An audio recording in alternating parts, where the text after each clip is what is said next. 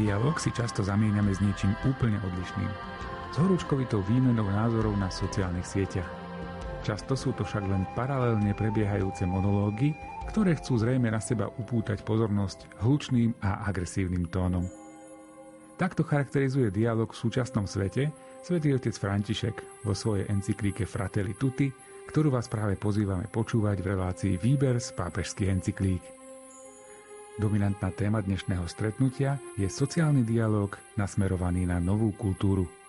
Reláciu aj dnes pripravujú Miroslav Kolbašský, Anton Fabián, Jaroslav Fabián a Martin Ďurčo.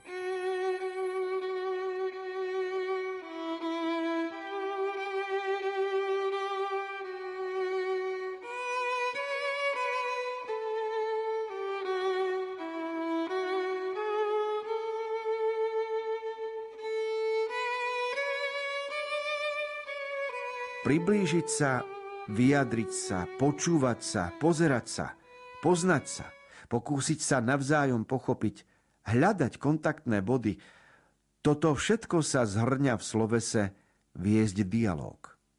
Aby sme sa stretli a navzájom si pomohli, potrebujeme viesť dialog. Netreba hovoriť, na čo slúži dialog.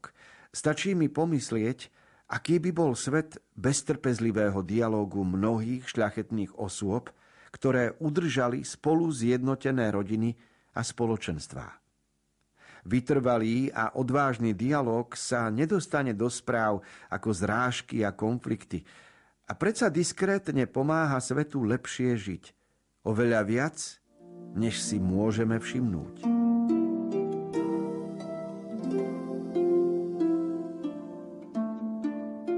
Otvárame šiestu kapitolu encykliky pápeža Františka Fratelli Tutti a má názov Dialog a sociálne priateľstvo.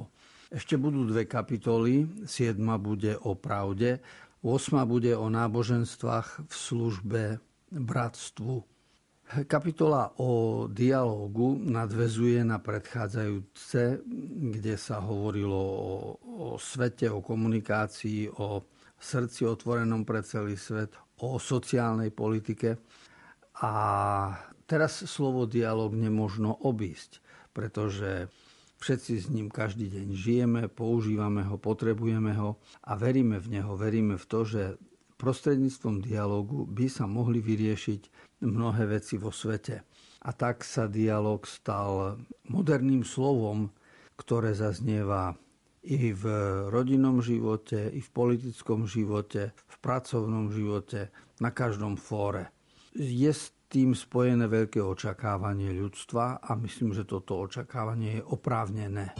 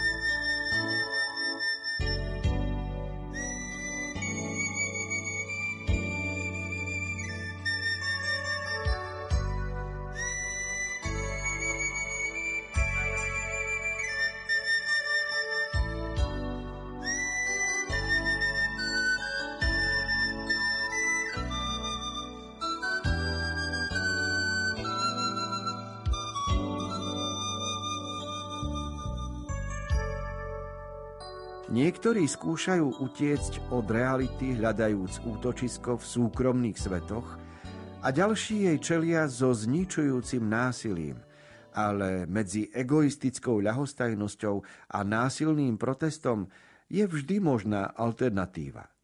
Dialóg. Dialóg medzi generáciami, dialóg v ľude, pretože všetci sme ľud – schopnosť dávať a dostávať, ostávajúc otvorený pre pravdu. Krajina rastie, keď jej rôzne kultúrne bohatstvá konštruktívnym spôsobom vedú dialog. Ľudová kultúra, univerzitná kultúra, kultúra mladých, umelecká kultúra a technologická kultúra, ekonomická kultúra a kultúra rodiny a kultúra médií. Často sa zamieňa dialog s niečím úplne odlišným, s horúčkovitou výmenou názorov na sociálnych sieťach, neraz usmerňovanou nie vždy spolahlivou mediálnou informáciou. Sú to len monológy, ktoré paralelne napredujú a zda vnúcujúc sa do pozornosti druhých pre svoje vysoké a agresívne tóny. Ale monológy nikoho neangažujú, aj preto, že ich obsahy sú neraz oportunistické a protichodné.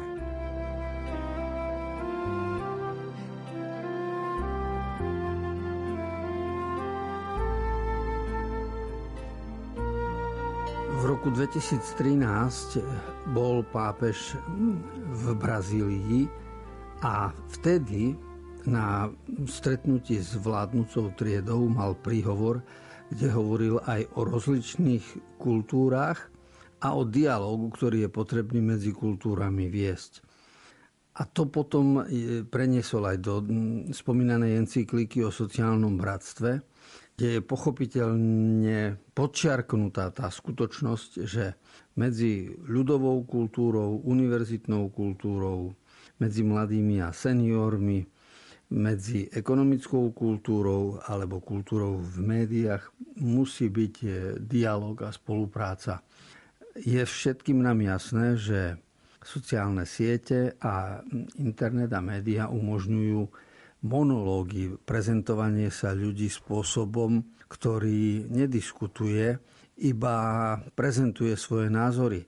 A to môže byť mnohokrát aj skreslené, aj falošné ale mm, svet sa kryštalizuje, zdokonaluje, vyvíja a je zjavné, že čo je užitočné a múdre, to prežije a čo je falošné, to odpadne ako suché blato.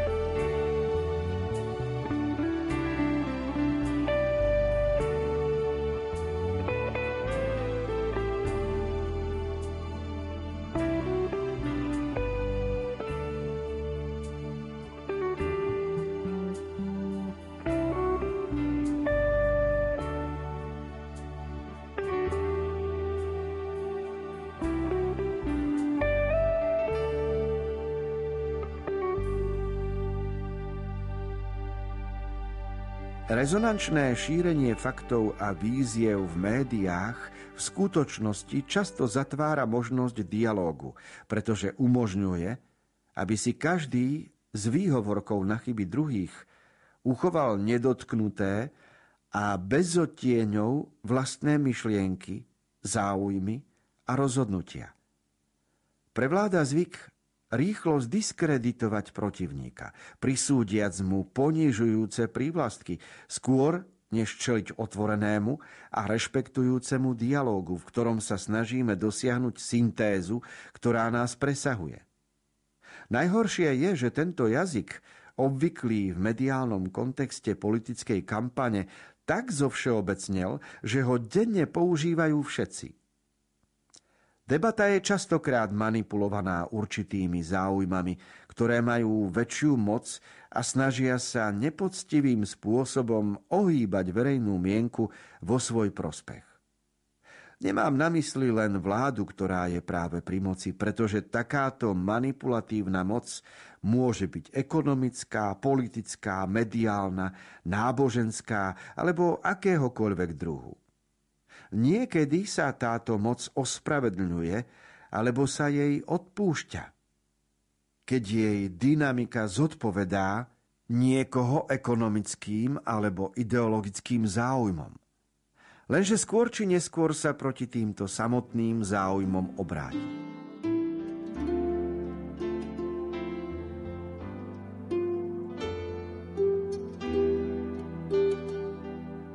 Pri téme o dialógu nemožno sa vyhnúť aj určitému názoru, ktorý si všetci vytvárame, z politiky, ktorá je okolo nás. A to platí o všetkých štátoch, nielen o Slovensku. Pápež to hodnotí z pohľadu celosvetového a vidí, že vo všetkých krajinách sa pracuje tak, že politici sa snažia vyhrať nad druhým spôsobom, že druhého zdiskreditujem, znemožním ho, vyťahnem na neho jeho chyby alebo nejaké jeho výroky, niečo z jeho minulosti a nejaký škrabanec sa dá na každom nájsť. A táto metóda práce sa používa v politike vo všetkých krajinách. To znamená, že je to metóda, ktorá zovšeobecnela, tiež je založená na dialogu, ale e, na dialogu tak povediac nevhodne zapojenom do práce, do, do snaženia sa človeka lebo sa potom manipuluje a ohýba verejná mienka a človek presadzuje skôr svoje sebectvo a je vidieť, že nemá záujem viesť dialog preto, aby hľadal pravdu, ale len preto, aby druhého presvedčil, prípadne uzemnil. No a vieme aj výsledky. Po 10 ročiach sa ukazuje, že takéto metódy práce sa e, nevyplácajú, lebo sa to každému jeho vykonané zlo niekoľkonásobne vráti.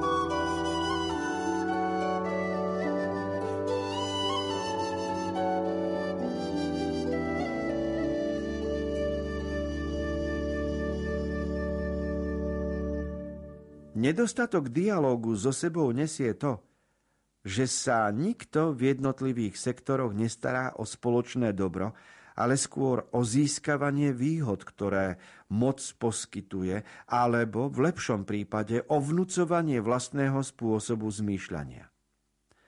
Tak sa rozhovory zredukujú na púhe úvahy, aby si každý mohol nahromadiť všetku moc a čo najväčšie možné výhody, bez spojeného hľadania, ktoré vytvára spoločné dobro. Hrdinovia budúcnosti budú tí, ktorí dokážu prelomiť túto nezdravú logiku a rozhodnú sa s rešpektom podporovať slovo preniknuté pravdou bez ohľadu na osobné záujmy. Dá Boh, aby títo hrdinovia potichu prichádzali na svetlo v srdci našej spoločnosti.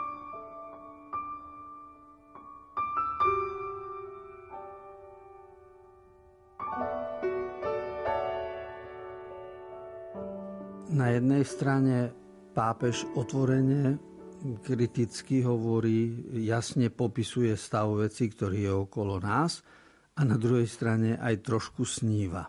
Jasne popisuje veci vtedy, keď hovorí, že čo sa deje, že jednotlivé sektory politické sa nestarajú o spoločné dobro, ale o získavanie vlastných výhod. A sníva trošku, keď hovorí, že dal by pán Boh, aby prišli hrdinovia, a to budú tí, ktorí nebudú mať na zreteli iba svoj záujem, ale slova preniknuté pravdou. A až tam, kde začína slovo preniknuté pravdou, začína skutočný dialog.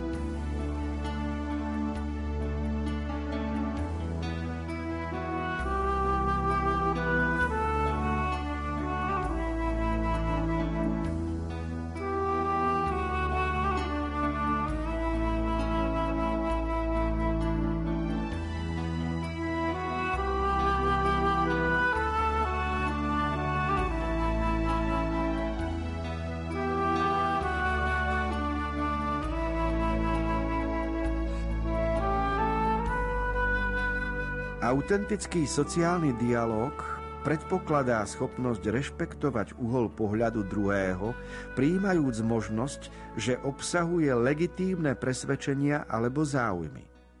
Počnúc vlastnou identitou, druhý človek má niečo, čo môže darovať a je žiadúce, aby prehlbil a prejavil svoju pozíciu, aby verejný dialog bol ešte úplnejší.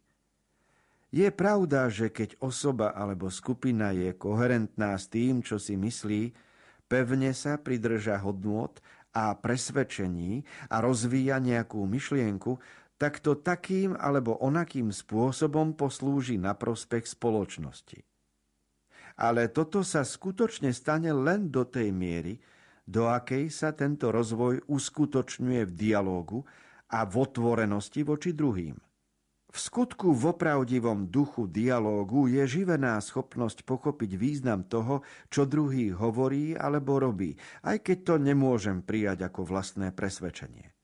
tak sa stáva možným byť úprimný a nezastierať to, v čo veríme bez toho, že by sme prestali viesť dialog, hľadať kontaktné body a predovšetkým pracovať a spoločne sa usilovať. Verejná diskusia, ak naozaj dáva priestor všetkým a nemanipuluje ani neskrýva informácie, je trvalým stimulom, ktorý umožňuje dosiahnuť primeranejšie pravdu alebo aspoň ju lepšie vyjadriť. Bráni tomu, aby sa rozličné sektory pohodlne a sebestačne polohovali do vlastného spôsobu videnia vecí a do svojich limitovaných záujmov. Myslíme na to, že rozdiely sú kreatívne, vytvárajú napätie a v rozriešení napätia spočíva pokrok ľudstva.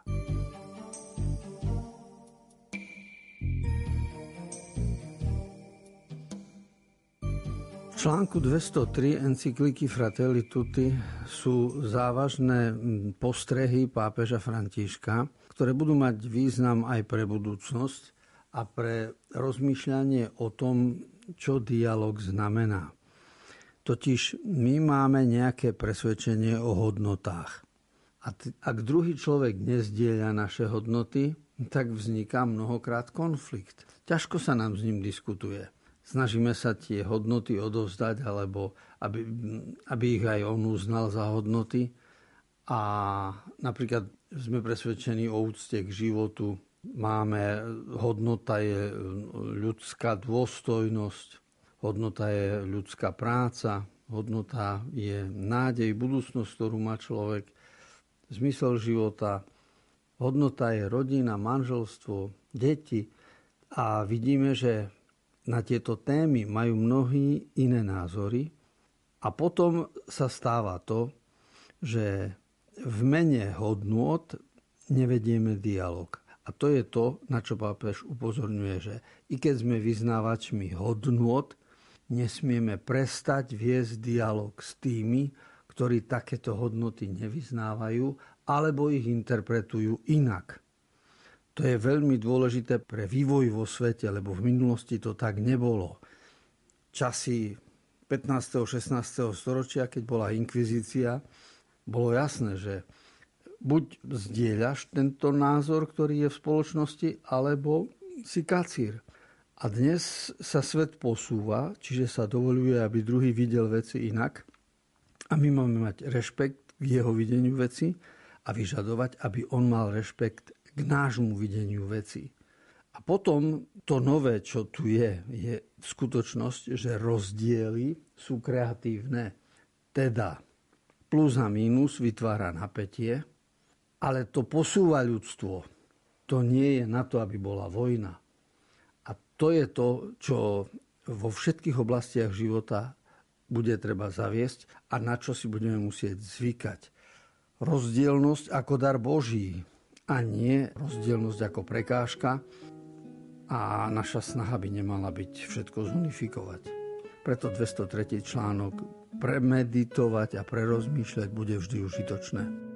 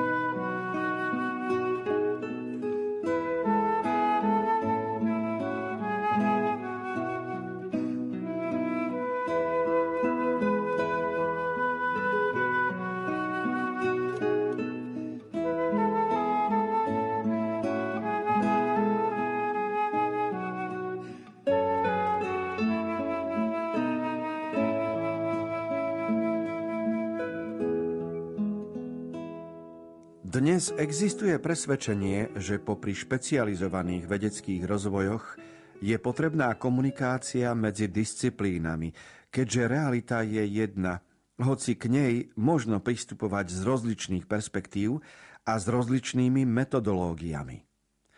Netreba opomenúť riziko, že vedecký pokrok bude pokladaný za jediný možný prístup pre pochopenie určitého aspektu života, spoločnosti a sveta. Naopak, výskumník, ktorý prospešne postupuje vpred vo svojej analýze a je aj pripravený uznať iné dimenzie reality, ktorú skúma, sa vďaka práci iných vied a iných poznaní otvára pre poznanie reality integrálnejším a plnším spôsobom.